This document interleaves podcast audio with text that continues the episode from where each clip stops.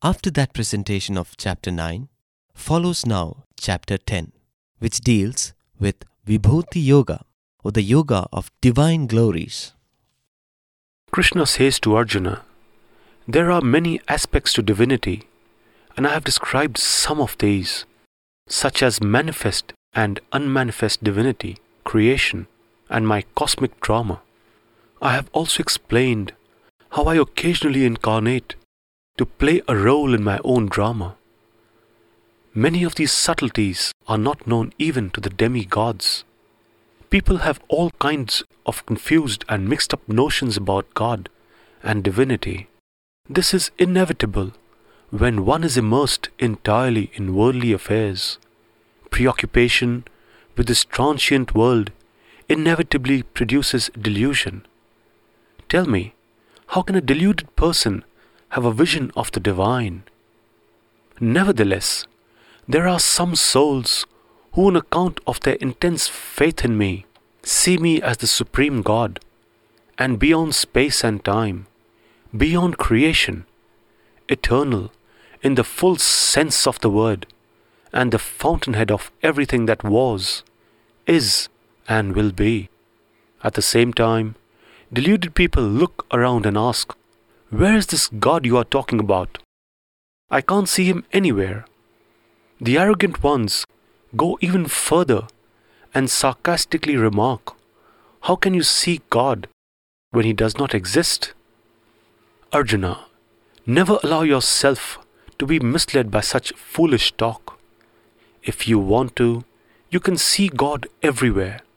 Just look at yourself. You are God. Don't focus on your transient body, but on your heart. God is present in your heart all the time, and you can have His vision there any time you want. When a man is good, the divinity in him automatically shines via various virtues. All these virtues, like Shama or forbearance, for example, are manifestations of God. Indeed, there are innumerable manifestations of God in this universe the beauty of a peacock is God. The glory of a sunset is God. The majesty of mountains is God. Everything is God. And yet people complain. They cannot see God. How strange. Having said all this, I must point out why people sometimes find it difficult to see God in others, even though they might reluctantly concede that nature's beauty is a manifestation of God. Let us say that there is a house in which shines a bright lamp. Suppose all the doors, windows, and the ventilators of this house are completely shut. A person walking past the house outside will not see any light coming from within. He is therefore likely to assume that there is no lamp within, even though there is in fact a bright lamp there. Something similar happens in the world. God is the divine lamp shining from man's heart. He shines so in all beings, including the so called evil ones. In the case of good people, the effulgence is evident via their loving actions, sweet words, etc. It is like a house with its doors and windows open. In this case, the light within is visible outside. Contrarily, an evil person is like a house I described earlier, where all the windows, etc., are completely shut. What are the signatures of divinity in humans? In other words, how does one recognize the divine effulgence within a person? Simple. Look for spiritual wisdom, discrimination, equanimity, compassion, selfless love, forbearance, the spirit of sacrifice, calmness, contentment, etc. If you see all these, you can be certain you have seen God. A person who is wedded to truth and righteous action is verily an embodiment of God. God must be seen not as a magician, as many tend to, but as love, purity, absolute goodness, nobility, and virtue. With this approach, you can see God all over the place. Remember, God is not merely beauty, grandeur, and majesty. He is much more. He is love, He is truth, and He is compassion.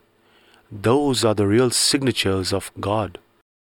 People whose discrimination is not blunted by the attractions of this ephemeral world have no difficulty at all in seeing me everywhere. Believe me, wherever they turn, they see only me and nothing else. Do you know why they have no problem in seeing me, whereas all the others do?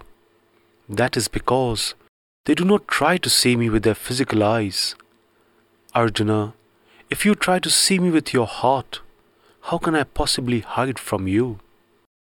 Breaking his long silence, Arjuna says, Krishna, at last I am beginning to get a faint glimpse of who exactly you are. I am now filled with a deep desire to know more about you. Who can tell me all that except yourself?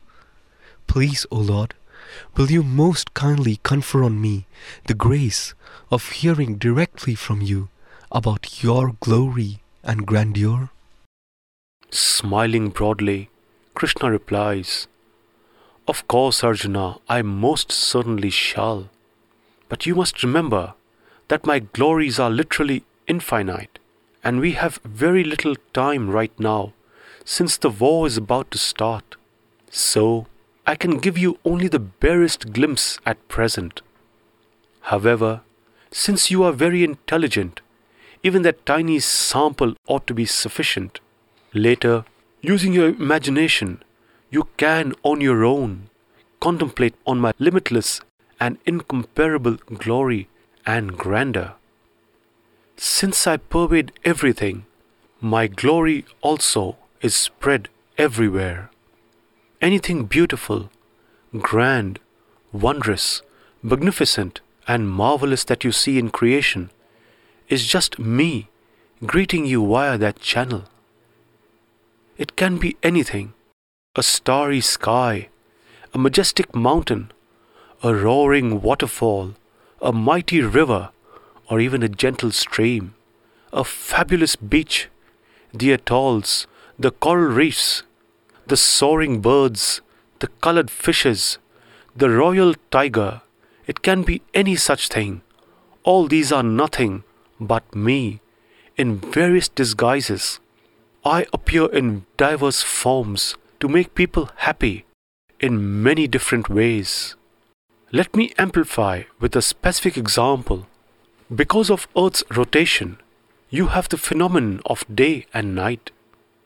The day begins with a sunrise, and the nightfall commences with a sunset. Are the sunrise and sunset just bland events? No, I make them specially glorious. Why?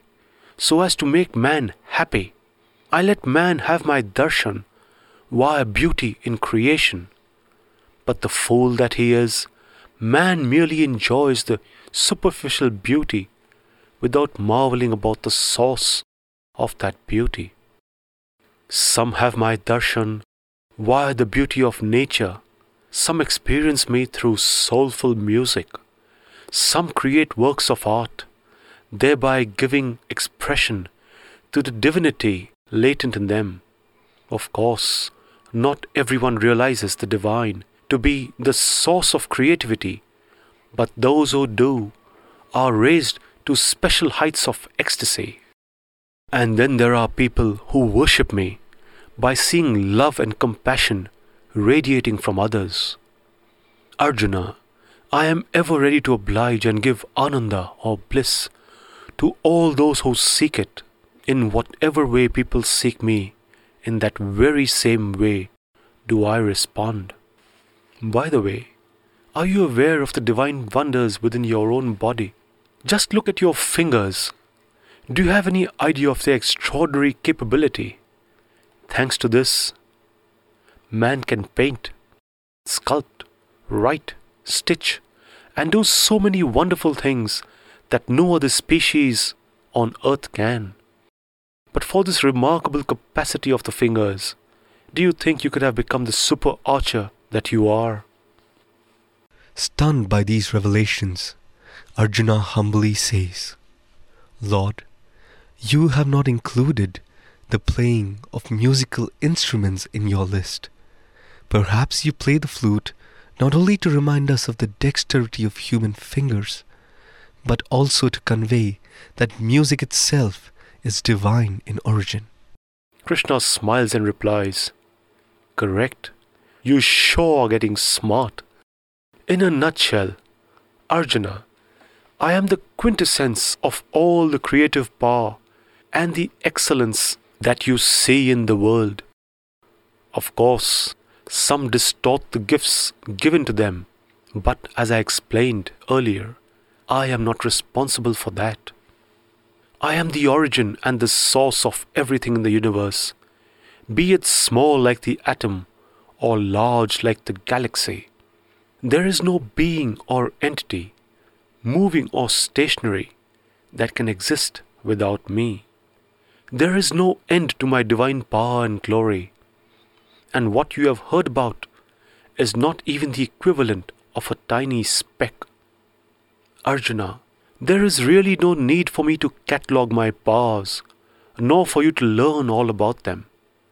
Far more important it is for you to repose total faith in me and obey my command implicitly.